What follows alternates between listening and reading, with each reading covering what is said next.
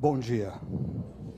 Muito bom ter você aqui no nosso espaço Paineiras, da nossa comunidade Chácara Primavera. Ah, antes, deixa eu dar ah, alguns avisos rápidos aqui para todos vocês. Ah, primeiro, eu estou vendo vários pais com crianças pequenas aqui no nosso auditório. Fique à vontade, eu só quero dizer para você que está nos visitando que nós temos o espaço Chakra Kids com atividades preparadas especialmente para os seus filhos. Temos também o nosso novo berçário, de onde você pode acompanhar tudo o que está acontecendo aqui. E a razão pela qual eu estou te pedindo isso, para você considerar, é que eu não quero que o seu filho ou a sua filha cresça tendo raiva de igreja de pastor. Nenhuma criança merece ficar uma hora no auditório e ter que ficar quieta ouvindo o sujeito falar o que não faz nenhum sentido para ela. Então considere isso. Segunda coisa que eu queria dizer para vocês, líderes da nossa comunidade. Ah, eu sei que vocês têm diversas atividades, mas se você é presbítero, diácono, líder de grupo pequeno, considere seriamente a possibilidade de estar conosco sábado que vem lá no Espaço Barão. Nós vamos ter um momento para compartilhar experiências com o Felipe Santos, um plantador e pastor da igreja Eco Church, ah, na região de San José, ah, na Califórnia. E como nós estamos adentrando num período, obrigado, Hugo, num período de ah, ah planejamento da nossa comunidade para os próximos três anos, vai ser muito importante você aquecer sonhos, possibilidades dentro do que nós vamos planejar para os próximos três anos da Chácara 2.0, ok? E uh, uma última palavra. Uh, nós não colocamos no Chácara News eh, hoje nada sobre a nossa campanha financeira. Uh, primeiro, porque o Chácara News estava um pouquinho grande em termos de tempo. Ah, segundo, porque a maioria de vocês já teve contato com essa questão da campanha financeira. Ah, o que eu queria trazer para vocês, se você não teve contato ainda, procura retirar esse flyer. Ah, o que eu queria trazer para vocês é mais uma gratidão. Nós temos dois grandes alvos com essa campanha financeira. Nós precisamos ter recursos para começar um novo encontro de adoração e reflexão como esse, e eu diria, à luz da nossa arrecadação no último mês, nós caminhamos para ter esses recursos.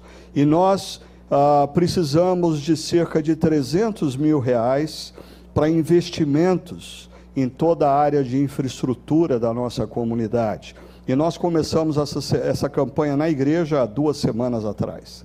E a notícia é que desses 300 mil reais, 250 mil nós já temos. Ok? Então, louvado seja Deus por isso. Agradeço você que tem contribuído e você que quer fazer parte dessa história, corre, porque está acabando. Tá bom? Eu espero que na semana que vem a gente esteja aqui só para celebrar ah, ah, o fato de que nós alcançamos ah, o que foi proposto para a nossa comunidade. Bem, e hoje nós estamos encerrando essa série, Deixando Castelos por um Reino. Ah, essa série que nós estivemos trabalhando ah, através de oito semanas nela. E, basicamente, nessa série, nós procuramos responder a pergunta: como utilizamos as dádivas e recursos que Deus nos confiou. Ao longo de toda a reflexão, você foi convidado para perceber que absolutamente tudo que você tem e tudo que você é são dádivas de Deus. E a grande pergunta é como nós devemos usar as dádivas e os recursos que Deus nos dá. O tempo da nossa vida é uma dádiva de Deus. A nossa saúde física emocional é uma dádiva de Deus. As nossas habilidades intelectuais, as nossas habilidades físicas, manuais, são dádivas de Deus. Os nossos recursos financeiros são dádivas de Deus. A nossa influência profissional ou o próprio sucesso profissional ah, são dádivas de Deus. E a pergunta é como nós devemos lidar de maneira fiel com as dádivas que Deus tem nos dado. E hoje eu vou conversar com vocês sobre um elefante na sala. Um enorme elefante na sala. Bom, primeiro, ah, é interessante porque eu cresci numa igreja que ah, falar sobre sexo era tabu. Hoje em dia, ah, eu não vejo mais as pessoas tendo esse tabu. Ah, elas assistem documentários, elas veem ah, séries na Netflix, elas estão o tempo todo imersas na discussão relacionada a sexo. Mas é interessante como o dinheiro ainda é um grande tabu. Né? Ah, é, eu, eu não sei o que é mais ofensivo para uma pessoa hoje em dia. Alguém perguntar para você, ah, você e o seu cônjuge fazem sexo de quanto em quanto tempo? Ou, ah, quanto que você faz por mês na sua profissão? Ei, peraí, quanto eu faço por mês não te interessa. o, o, o dinheiro é um tabu e na igreja é um tabu. Por quê? Porque Muitas supostas igrejas também abusam das pessoas, manipulando pessoas para o enriquecimento dos seus líderes. E a gente vai falar um pouquinho sobre isso. Agora, antes da gente entrar e conversar propriamente sobre o elefante, deixa eu fazer uma espécie de síntese de tudo que a gente aprendeu, rapidamente. Primeiro, eu acho que nós precisamos sair dessa série de reflexões tendo em mente claramente que o projeto Babel, aquele descrito em Gênesis 11, o projeto Babel é uma tentação real e constante para absolutamente todos nós. Nós, seres humanos, temos uma capacidade enorme de transformar as nossas profissões numa Babel, o nosso dinheiro numa Babel, os nossos bens no Ababel. E você não pode sair dessa série dizendo assim: não, comigo não vai acontecer. Não, absolutamente todos nós estamos propensos a sermos seduzidos por algo e transformarmos algo num projeto Babel. O sucesso, a prosperidade, a autonomia seduz o ser humano. Nós queremos alcançar visibilidade e sucesso. Nós queremos ter mais bens materiais para ter segurança financeira. E tudo isso para a gente ter autonomia, para a gente não depender de absolutamente ninguém. Ah, esse é o projeto Abel. Venham, façamos uma torre que chega aos céus, o nosso nome vai se tornar famoso e absolutamente ninguém vai ter o poder de nos espalhar pela terra. Babel. Segunda coisa, Deus nos confia recursos e dádivas a fim de sermos canais de bênção. Ou seja, quando nós conversamos sobre o Davi e aquela questão da construção do templo, nós vimos que Davi reconhece no final da vida que absolutamente tudo que ele tem, tudo que ele é, foi dado por Deus com um propósito. Um propósito. Ele sinalizar o reino de Deus para gerações futuras. Então Deus nos dá todos os recursos que nós temos para que nós criemos sinais do reino de Deus na história. Nós somos cidadãos do reino. Na linguagem do livro de Hebreus, nós somos peregrinos na história. E a nossa cidadania é a cidadania do reino de Deus. E como peregrinos, nós devemos deixar marcas do reino de Deus ao longo da história.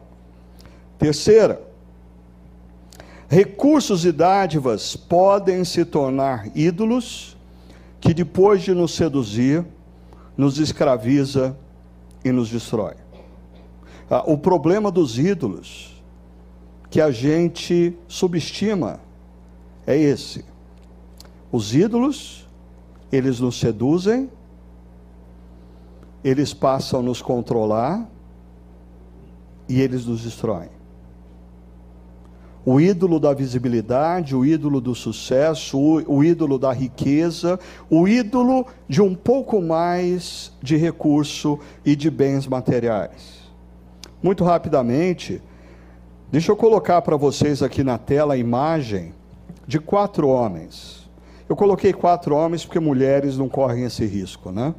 Se mulheres estão acima dessa pecaminosidade masculina. Mas Carl Lenz, uh, um jovem pastor da Hillsong, em Nova York, alcança popularidade, sucesso, prestígio, se perde.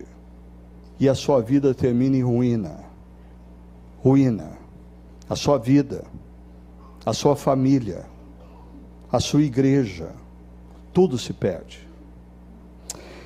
Bernard Madoff não era pastor, um grande investidor de Wall Street, responsável por um dos maiores escândalos financeiros ah, que teve lugar naquele episódio de 2007 2008. Você conhece a história de Bernard Madoff num livro, perdão, num, num filme chocante chamado Mago das Mentiras. Mago das Mentiras. E você vai ver como o dinheiro, o dinheiro seduz, o dinheiro controla, e depois que ele controla, ele destrói. Ele destrói. Um outro pastor, Bill Hybels, ah, um homem que foi usado por Deus para abençoar tantas igrejas e líderes, inclusive a mim, mas num determinado momento, esse prestígio, essa fama, esse sucesso começa sutilmente convencê-lo de que ele está acima das regras. E aí, as atitudes dele destroem a vida dele, destroem o ministério dele, destrói grandemente a igreja dele lá em Chicago e trazem, traz um impacto negativo, talvez irreparável, para os seus filhos, e para os seus netos. E um outro que não, não, foi, não, não é pastor, Carlos Gons. Ah, talvez alguns de vocês conheçam a história, porque a história dele é mais recente. Ah, se tornou executivo da Renault, na França, ah, da Nissan, ah, no Japão, se torna um cara de um prestígio altíssimo. Chega um momento na vida dele que ele era mais pop no Japão do que qualquer cantor ou ator japonês ou jogador de beisebol no Japão. Mas num determinado momento, ah, ele acha que ele merece ganhar mais. E como a empresa que ele representava não reconhecia isso, ele começa a criar mecanismos para ganhar mais. Muitas discussões existem, muitas narrativas existem acerca da vida desse homem, mas o fato é que tanto a Nissan no Japão como a Renault na França a, a, fizeram apurações e determinaram que houve desvio de recursos. E hoje ele vive livre como prisioneiro num país, o Líbano. Ele está livre mas ele não pode sair do Líbano, ele não pode passar nenhuma fronteira. É interessante, do que vale um homem ter tanto dinheiro, se ele não tem liberdade? Do que vale um homem, Jesus disse, ter tanto dinheiro, se ele perde a própria alma? Assim, uh, quarto e último ponto da nossa revisão. Terminar bem demanda um enorme e constante esforço de cuidado das motivações e atitudes. Porque para mim, quando eu leio e tomo conhecimento da história desses quatro caras que eu mencionei, para mim o grande desafio não é como eu começo a vida, é como eu termino a vida. Assim, em algum momento da vida desses caras, eles bobearam eles se deram no coração o direito a motivações que não deveriam estar no coração deles, e eles se deram o direito de terem atitudes que não deveriam ter na história. E tudo veio abaixo ruína e destruição. Terminar bem é um grande desafio, mas terminar bem demanda você, não uma vez na vida, dizer eu vou cuidar da minha motivação, demanda você diariamente cuidar da sua motivação, demanda você diariamente pensar essa atitude coloca em risco a minha reputação, coloca em risco o que os meus filhos e netos vão pensar de mim. Dito isso, vamos para a cidade de Éfeso, porque existia um grande elefante branco na comunidade de Éfeso. Para quem não conheceu Éfeso, ah, essa é uma cidade que você não pode é, morrer antes de conhecer, certo? Há seis anos atrás, exatamente em setembro, a gente estava com um grupo de amigos andando por essa cidade. Ah, você tem aqui a biblioteca de Éfeso, que era, é, era um lugar muito pomposo, as ruas de Éfeso, essa área era constituída de, de casas muito nobres, ou seja, a cidade de Éfeso era uma cidade muito rica. Né? Ah, o auditório de Éfeso, que era uma espécie de Allianz Parque do primeiro século, né? Assim, de tão belo tal. E ah, o templo de Ártemis, que não está assim, você não vai ver nada disso, isso aqui é uma reconstituição digital, mas que atraía muitos turistas e dinheiro para a cidade de Éfeso.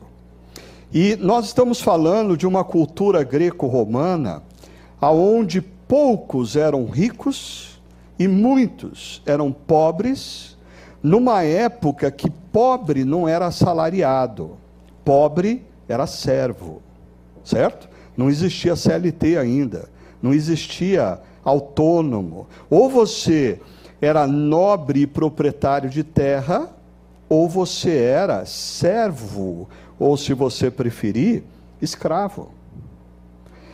E essa é a grande tensão na comunidade de Éfeso. E, e quando nós lemos a Bíblia com os óculos do que aconteceu no século 19, 20 e 21, com o marxismo e capitalismo, nós temos a tendência de deturpar a visão uh, ou a solução do problema. Por quê? Nós somos provenientes de uma sociedade aonde o marxismo diz que a solução para esse problema é o conflito. A, a solução para esse problema são os pobres pegarem nas armas e criarem uma revolução e deporem os ricos mais ou menos como os burgueses fizeram na Revolução Francesa, e assim que os burgueses se tornaram os dominadores, de oprimidos eles passaram para opressores. E assim caminha a humanidade. Ah, já o pessoal do extremo capitalismo vai dizer assim: olha, essa questão de riqueza e de pobreza é uma questão de mérito. Quem é rico, é rico porque trabalhou. Quem é pobre, é pobre porque não trabalha. Assim, pobre é pobre porque não faz o que tem que fazer. Uh, eu não vou entrar aqui a fundo nessa discussão, mas eu acho que todos aqui são bem inteligentes para perceber que essas duas respostas elas não são as apropriadas. Elas não, não, não de fato não vão na questão central. E uh, esse problema de uma sociedade com uma grande desigualdade econômica, social, não é um problema só de Éfeso, né? é um problema do Brasil. Ah, veja só, 1% da população mais rica do Brasil detém quase a metade da riqueza nacional, 49,6%. Ah, metade da riqueza nacional pertence a 1% da população brasileira aponta o relatório de riqueza global publicado anualmente pelo banco Credit Suisse. Ah, interessante, eu falei há duas semanas atrás que nós éramos campeões mundiais em antidepressivos, campeões mundiais em algumas coisas, mas na questão da desigualdade social nós somos vice campeões mundiais. Nós perdemos para a Rússia. Na Rússia, 58,2% da riqueza pertence a 1% da população. O Brasil vem em segundo, em segundo lugar, fungando no cangote dos russos. É interessante, a gente olha ah, para a sociedade russa, para o líder russo, e a gente fala: meu Deus, que sociedade é essa? A quantidade de mafiosos, quantas pessoas usufruindo do Estado e enriquecendo às custas do povo simples. Mas olha os números. Nós estamos praticamente 10% atrás deles só. No Brasil, 66,44% da população vive mensalmente com menos de cinco salários mínimos. Ah, importante que desses 66, na verdade, 53 vivem com menos de três salários mínimos.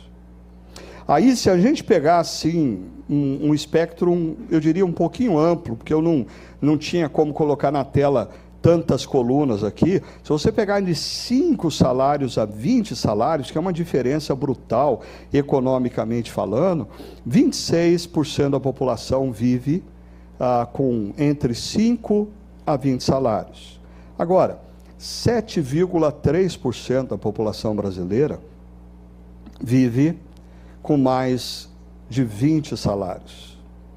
E se você não sabe quanto é um salário mínimo, bem possivelmente você está nesse último grupo. Porque você não se preocupa com isso. Mais 20 salários mínimos seria o equivalente mais ou menos a 27 mil reais por mês.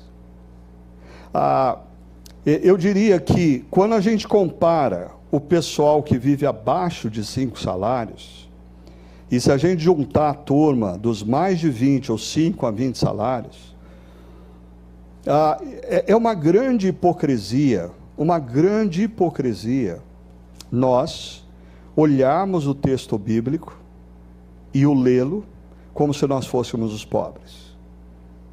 Nós não somos os pobres. Nós temos, a temos que ter a coragem de ler o texto bíblico, reconhecendo que nós fazemos parte do grupo mais rico, porque se a gente pegar isso aqui e fizer um comparativo com a realidade da economia global e inserir os países da África, é assustador. Nós fazemos parte de um grupo minoritário que vive um grande privilégio no mundo.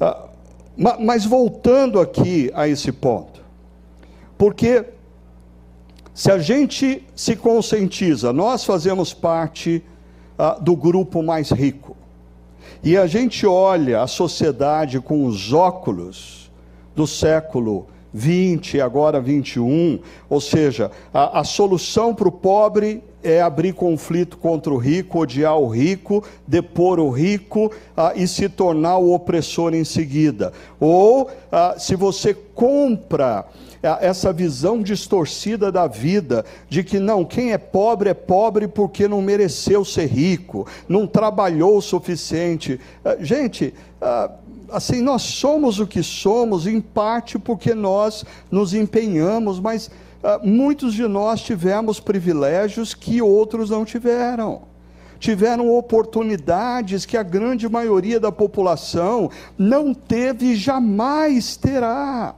jamais terá. Qual é a solução que o apóstolo Paulo apresenta para esse problema em Éfeso? É o Evangelho. Não é nem o marxismo, nem o capitalismo. E aí eu sei que eu faço inimigos dos dois lados, mas eu já estou acostumado com isso. Porque o Evangelho vai apontar para o fato de que em Cristo Jesus, todos os valores da nossa vida mudam. Quando você compreende o que aconteceu naquela cruz, que Deus entrou na história e naquela cruz Jesus está morrendo, porque não existe como eu e você nos reconectarmos ao Deus Criador, e a única, não existe dinheiro no mundo que pague o perdão de Deus ou que te dê a vida eterna com Deus. A sua única chance é sendo pobre ou sendo rico, se curvar diante da cruz e reconhecer que você depende do que aconteceu ali e se render ao amor de Deus oferecido naquela cruz, ao perdão de Deus oferecido naquela cruz. Agora, você não pode levantar, se você se curvou diante da cruz, acolheu o amor e o perdão, você não pode se levantar e continuar olhando para o mundo e para as pessoas da mesma maneira.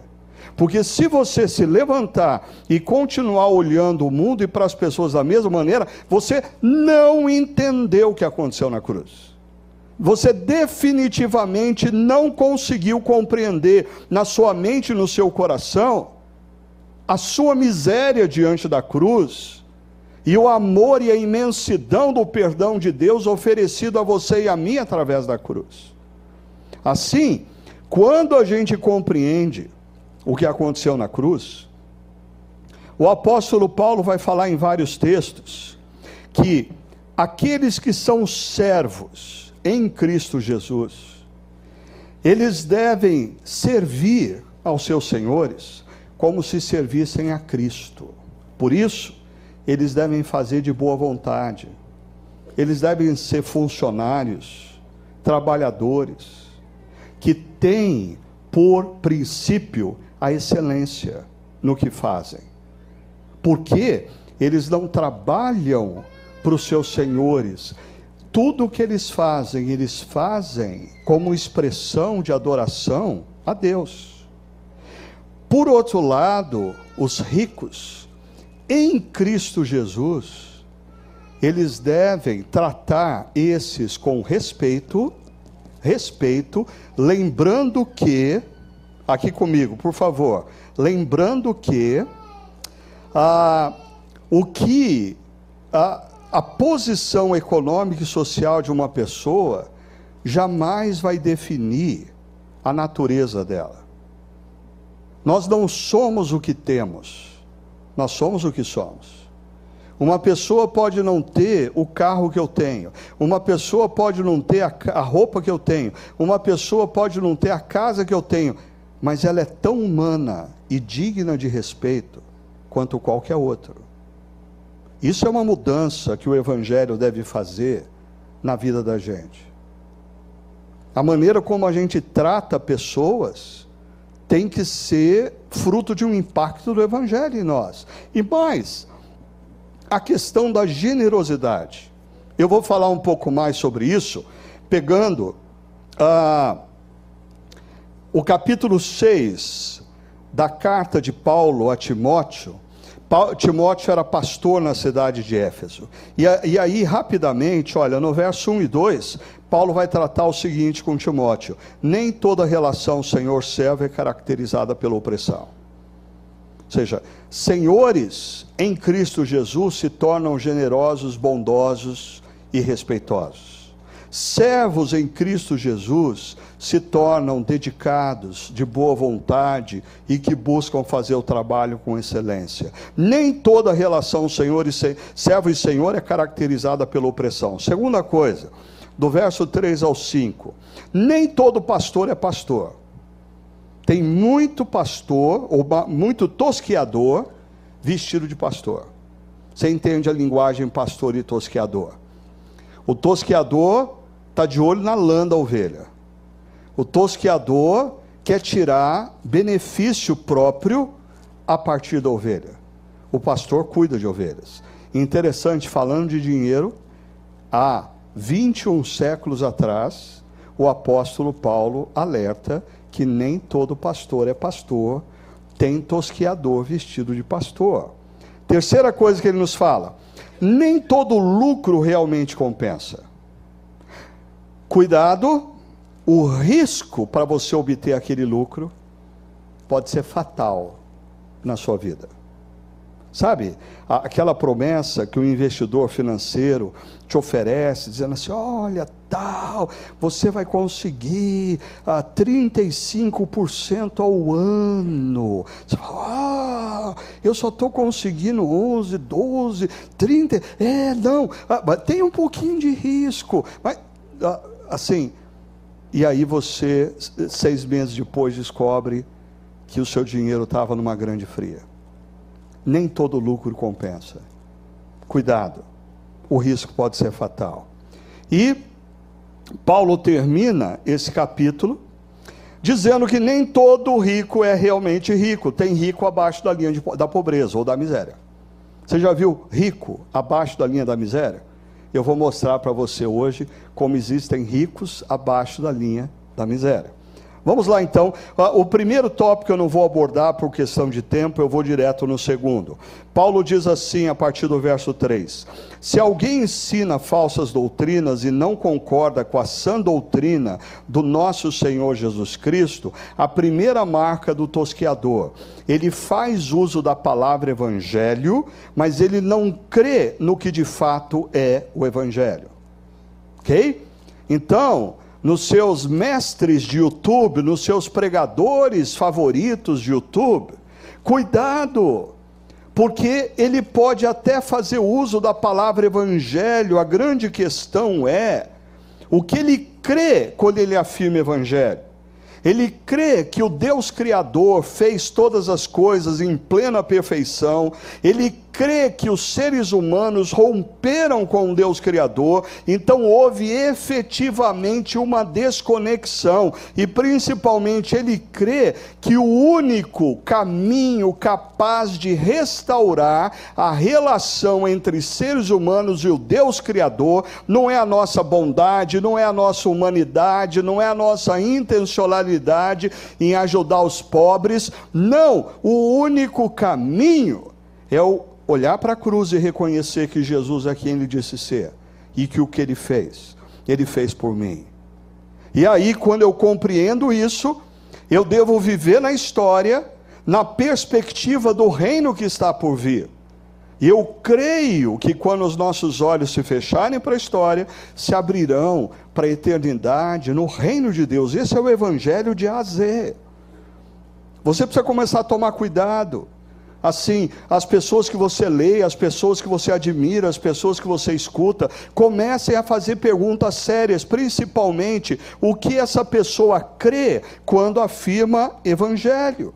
Outra coisa, caráter, olha o que diz a segunda parte do texto, e com o ensino que é segundo a piedade. Ou seja, eles recusam o evangelho e eles recusam a piedade. E, e piedade, literalmente, seria algo como santidade, ah, trazendo para o contexto contemporâneo, eu optei pela palavra caráter.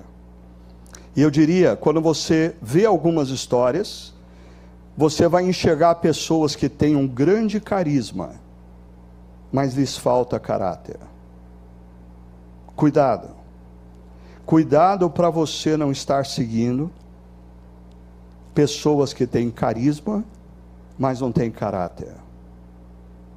O apóstolo Paulo diz que os tosqueadores, eles são bons de carisma, eles são bons de visibilidade, eles são bons de comunicação, eles são bons de marketing digital. O problema é que eles não têm caráter. Ainda, continua. Ah, esse tal mostra interesse doentio por controvérsias e contendas. Ah, só voltando aqui um pouquinho, a última linha é orgulhoso e nada entende. Ele é um tolo presunçoso. Ele é soberbo. E aí, continuando, esse tal mostra interesse doentio por controvérsias e contendas. E é interessante, o apóstolo Paulo não viveu nos tempos das redes sociais. Ele não sabia que ah, uma das formas de você bombar nas redes sociais é fazer afirmações controversas. Seja heterodoxo. Assim, você quer que uma pregação seja visualizada ah, pela sua comunidade, um grupo restrito? pregue a Bíblia. E todo mundo vai falar assim: ah, foi boa a pregação. Óbvia, mas foi boa. Agora, faça afirmações controversas. E na segunda-feira pela manhã, você está no top 10 trends das redes sociais. Mas Paulo diz: Timóteo, você não deve entrar nessa. E termina dizendo: os quais pensam que piedade é fonte de lucro. Em outras palavras, eles estão envolvidos no que a gente pensa ser ministério pastoral, mas a motivação deles é o enriquecimento e benefício próprio. E aí você está talvez percebendo como, porque eu chamei isso de elefante na sala. Porque o elefante na sala é aquele tópico que todo mundo faz de conta que assim, todo mundo sabe que está ali, mas ninguém quer tratar. E esse é um tópico que está no meio da sala, mas ninguém quer tratar. Nem todo pastor é pastor. Nós temos hoje inúmeros tosqueadores vestido de pastor. Tome uma decisão acerca disso. Cuidado quem você escuta. Cuidado quem você segue. Cuidado quem você compartilha com os seus amigos, parentes e vizinhos. Porque eu acho interessante a lógica das redes sociais também. Assim, o sujeito faz uma afirmação bombástica, mas completamente equivocada teologicamente. Os próprios pastores compartilham com um sem número de pastores, dizendo: Olha o que ele disse dando popularidade e visibilidade a tosqueador. Para de fazer isso. O cara falou bobagem, morre na sua caixa postal. O cara falou besteira, morre no seu arquivo do YouTube. Não propaga isso, propaga o que é bom. Propaga o que é bom, propaga o que vai fazer diferença na vida das pessoas, propaga o que vai ajudar as pessoas se aproximarem de Cristo e viverem com Cristo. Paulo termina dizendo para Timóteo: Você, porém, homem de Deus, não tosqueador, fuja de tudo isso e busque a justiça, a piedade, a fé, o amor, a perseverança e a mansidão. Combata o bom combate da fé. Existe espaço para você encontrar bons pastores que são homens de Deus. Mas você precisa começar a fazer as perguntas. O que essa pessoa quer dizer quando ela afirma o evangelho? Ah, até onde eu posso perceber como que essa pessoa lida com princípios básicos da vida, seu casamento, seus filhos, como ele lida com o dinheiro, a quem ele presta conta, quão soberbo ele é, ah, ele está sempre metido em controvérsias, ah, como que é a questão do dinheiro na vida dele? Existe espaço para você encontrar homens de Deus. Segundo elefante, na sala, ou segunda parte do elefante na sala. Nem todo lucro realmente compensa. Cuidado, o risco pode ser fatal. Olha o que Paulo diz. De fato, a piedade com contentamento é grande fonte de lucro. Ele está dando uma resposta a os tosqueadores que fazem da piedade uma fonte de lucro. Mas Paulo vai dizer assim: não, a piedade é uma grande fonte de lucro, mas a equação que você precisa ter na vida é caráter, piedade, mais contentamento é igual a grande lucro. Explico. Eu acho que não existe nada melhor do que você chegar na reta final da vida e uh, a sua história ser uma história que reflete caráter, integridade, você não tem nada do que se envergonhar. Você não fez. Ah, isso não significa que você é perfeito. Você tem erros, você tem pecados, mas você, você não fez nada que escandalize seus filhos, seus netos e seus amigos próximos. E mais, você pode não ter tudo quanto um dia você sonhou. Mas quando você olha para trás, você reconhece que você tem bem mais do que você merece. Contentamento. Eu não sei quanto você, mas algo muito natural na minha vida foi sempre assim. Ah, eu, eu num determinado momento eu comecei, eu, eu tomei uma decisão. Eu não vou comparar quem eu sou e o que eu faço com pessoas que eu acho que estão em posições mais elevadas do que eu, porque isso gera insatisfação. Ah, eu comecei, ah, eu tomei assim decisão. Eu vou comparar quem eu sou e aonde eu cheguei com o conhecimento que eu tenho de mim mesmo e do meu passado. E aí, ah, como Davi, Davi faz isso. Quando Deus fala, Davi, lembra de onde você saiu? Eu te tirei de trás das ovelhas. Aí Davi para e pensa: Uau, eu cheguei muito mais longe do que eu imaginava. Eu tenho muito mais do que eu merecia. Isso é contentamento. Ah, é, é, é você praticar a oração que nós aprendemos no último domingo.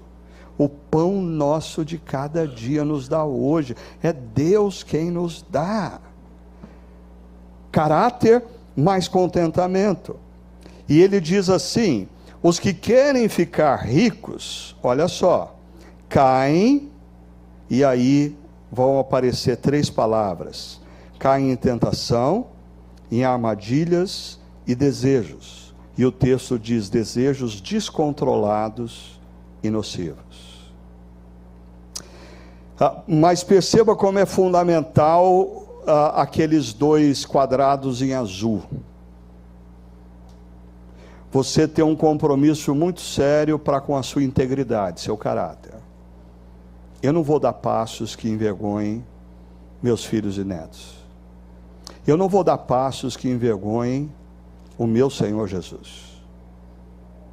Ah, e eu vou exercitar o contentamento. Ah, se eu fico me comparando com aqueles que têm mais, eu sou assaltado pela insatisfação. Mas quando eu começo a perceber que eu faço parte no mundo, no mundo, bem possivelmente do 1% que mais tem em detrimento de quem não tem, eu tenho mais a agradecer do que reclamar. Problema é a tentação em se tornar rico. São as armadilhas decorrentes disso.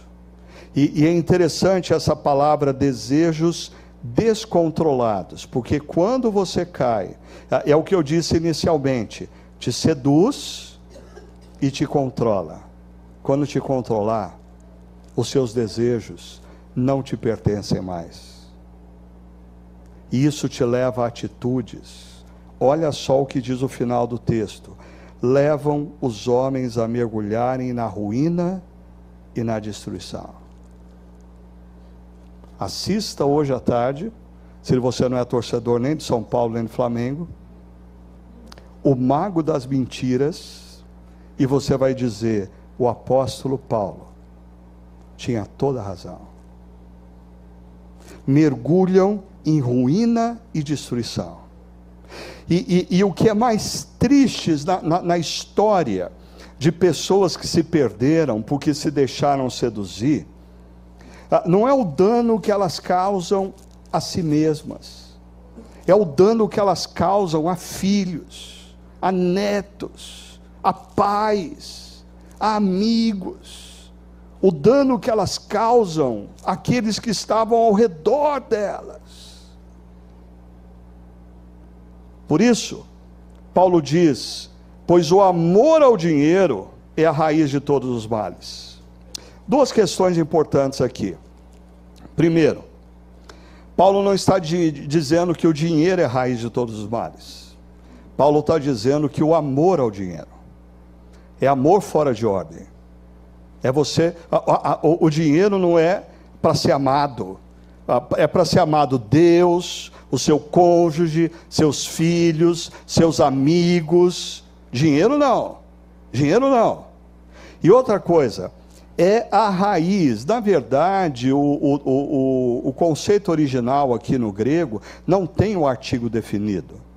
Ou seja, seria melhor traduzido por é uma raiz de todos os males. O dinheiro não é a única raiz de todos os males, mas o dinheiro é uma das raízes de todos os males. O amor ao dinheiro. Então, cuidado.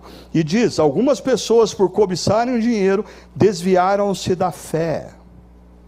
Interessante, Jesus conta uma parábola do semeador, e uma das sementes cai num solo ah, cheio de espinhos. E Jesus interpreta aqueles espinhos como os cuidados dessa vida. Ah, Jesus diz: a, a, a semente até brotou, mas os cuidados com a própria vida sufocaram aquela semente. E não prosperou. Se desviaram da fé e se atormentaram com muitos sentimentos. Você certamente conhece pessoas, a gente não está falando de ninguém aqui, a gente está falando dos outros agora, né?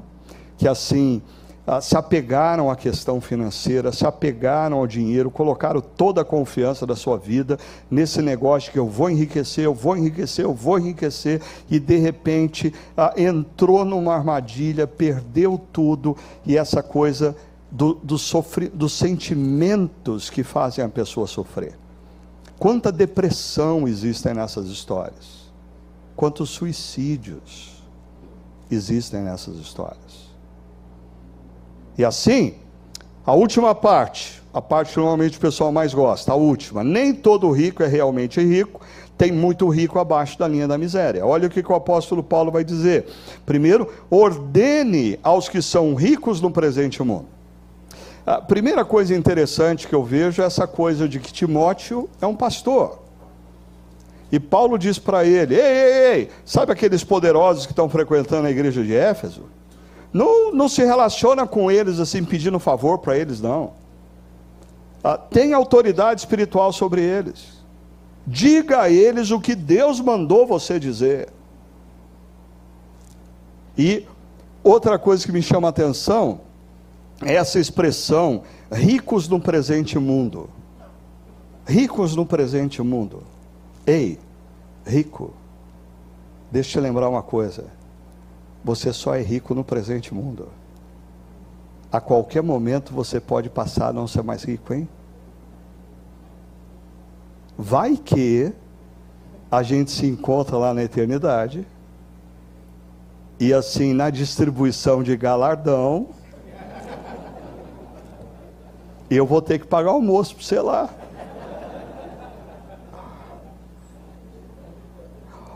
Meu pai fala assim: se ele chegar na eternidade, ele não precisa nem morar no Alphaville, ele, ele mora na periferia, não tem problema nenhum. Mas é interessante essa expressão, é, é, é ela nos relembra de algo que passa desapercebido. Essa desigualdade socioeconômica que nós vivemos, ela é frágil. Assim que os nossos olhos se fecham para essa história, você deixa de ser rico, porque o presente mundo já não é mais a realidade.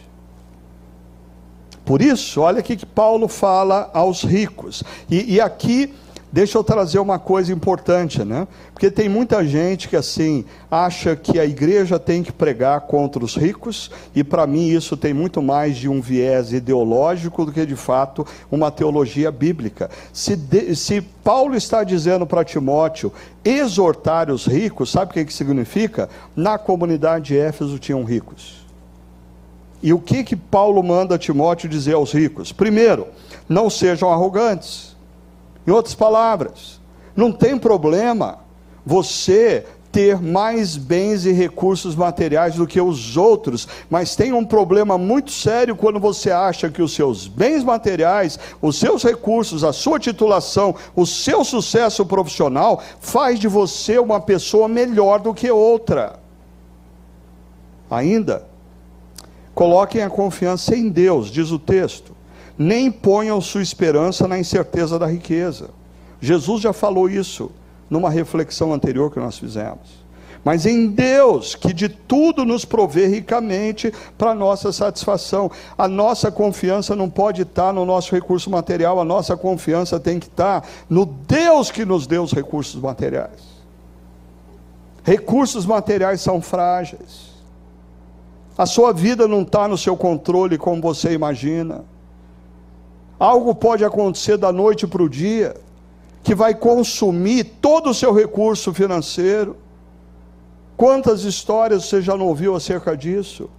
Sua confiança não pode estar no recurso financeiro, mas em Deus que nos dá o recurso financeiro. Mas Paulo continua dizendo: ordene-lhes, primeiro, que pratiquem o bem, que sejam ricos em boas obras, que sejam generosos e que sejam prontos a repartir. Essa expressão, ricos em boas obras, para mim é o link do enunciado: existem ricos que estão abaixo da linha da miséria. Eles são ricos, mas eles não são ricos em boas obras.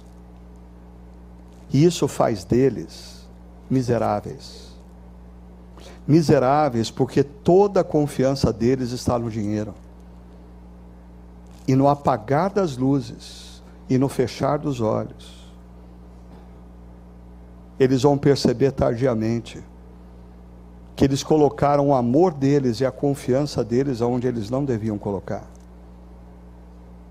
E você que está me ouvindo dizendo, é isso aí, pastor, bate nos ricos. Cuidado. O dinheiro, eu costumo dizer, ele tem tanto poder, tanto poder, que ele controla até mesmo quem não o tem. Eu sempre digo, eu conheço dois tipos de avarento o avarento que tem dinheiro e o avarento que não tem dinheiro. A diferença é que o avarento que tem dinheiro ainda pode usufruir. Agora, o avarento que não tem dinheiro, ele, ele dorme pensando em dinheiro, acorda dormindo pensando em dinheiro e não tem dinheiro. Mas o dinheiro controla. O desafio de Paulo não é pessoas mais simples, trabalhadores, odeiem os irmãos ricos. Não. É, meus queridos irmãos que estão em posição como trabalhadores, dediquem-se no que vocês fazem, como se vocês estivessem fazendo diretamente a Jesus. Glorifique a Deus com o que vocês fazem. Mas a responsabilidade dos ricos nesse texto é imensamente maior do que a das pessoas simples e pobres. Olha a quantidade de coisas que Paulo fala para aqueles que são ricos. Sejam humildes, confiem em Deus, dando dinheiro, pratiquem o bem, sejam ricos em boas obras, sejam generosos, prontos, prontos, prontos a repartir com aqueles que passam necessidade. Prontos. Não precisa nem esperar o pastor pedir para fazer campanha para aqueles que estão sofrendo no Rio Grande do Sul. Seja pronto. E eu termino lembrando o que eu já falei várias vezes aqui, mas para mim ah, é muito importante. Richard Foster, um escritor cristão já falecido, diz que a única ferramenta que nos mantém livres do poder do dinheiro é a generosidade. Porque quando você decide ser generoso, você está dizendo para o seu dinheiro: quem é que manda? Quem é que manda? Não é ele que manda em você, é você que manda nele. E você coloca ele para funcionar a partir dos valores de Deus. Dessa forma, eles acumularão um tesouro para si mesmos. Interessante. Como que ricos saem da linha da pobreza, da miséria e se tornam ricos? Sendo generosos, sendo ricos em boas obras, sendo prontos a repartir. E Paulo termina dizendo: eles acumularão um tesouro para si mesmos. mas não um tesouro temporário, um firme fundamento para a era que há de vir. E assim alcançarão a verdadeira vida. A verdadeira vida, ela está do lado de lá da vida que a gente conhece. Desafios. Primeiro, tenha sua confiança em Deus e no seu reino. Tenha sua confiança no que Jesus Cristo fez na cruz. E diante da cruz, absolutamente todos nós somos pobres e miseráveis, porque não há o que a gente possa oferecer para Deus para ter o perdão e o reino dele. E Deus nos deu graciosamente. Mas que o impacto dessa graça mude a maneira como a gente se relaciona com aqueles que estão à nossa volta. Pratique o contentamento e a gratidão. Para de calcular o que você não tem. Olha para o mundo que você vive. Faça uma pesquisa rápida no Dr. Google para você descobrir que você faz parte de 1% da população mundial, que vive um privilégio que a grande maioria dos homens, mulheres e crianças nesse exato momento não tem. É um pecado a gente olhar para a nossa vida e não ser capaz de agradecer. E terceiro, assuma a responsabilidade de abençoar. Ah, não, não vem com esse negócio de que se Deus me abençoar e multiplicar o meu salário por 10, eu vou abençoar. Ó, Deus conhece o coração humano há séculos. Jesus disse: Aquele que é fiel no pouco, sobre o muito colocarei. Porque ninguém que não é fiel no pouco, quando tem mais, se torna fiel. Porque é um problema de coração. Então, a partir de quem você é, do que você tem, seja você pouco rico, muito rico, médio rico, determine. A minha responsabilidade nesse mundo atual é abençoar pessoas. Com o que Deus me deu, habilidades intelectuais, físicas, influência profissional, recursos materiais. Que tal você terminar esse encontro com uma oração, na qual mais uma vez você diga a Deus: Senhor, tudo que eu sou, tudo que eu tenho é teu. E me mostra o caminho para viver na história com os olhos no teu reino. Vamos orar?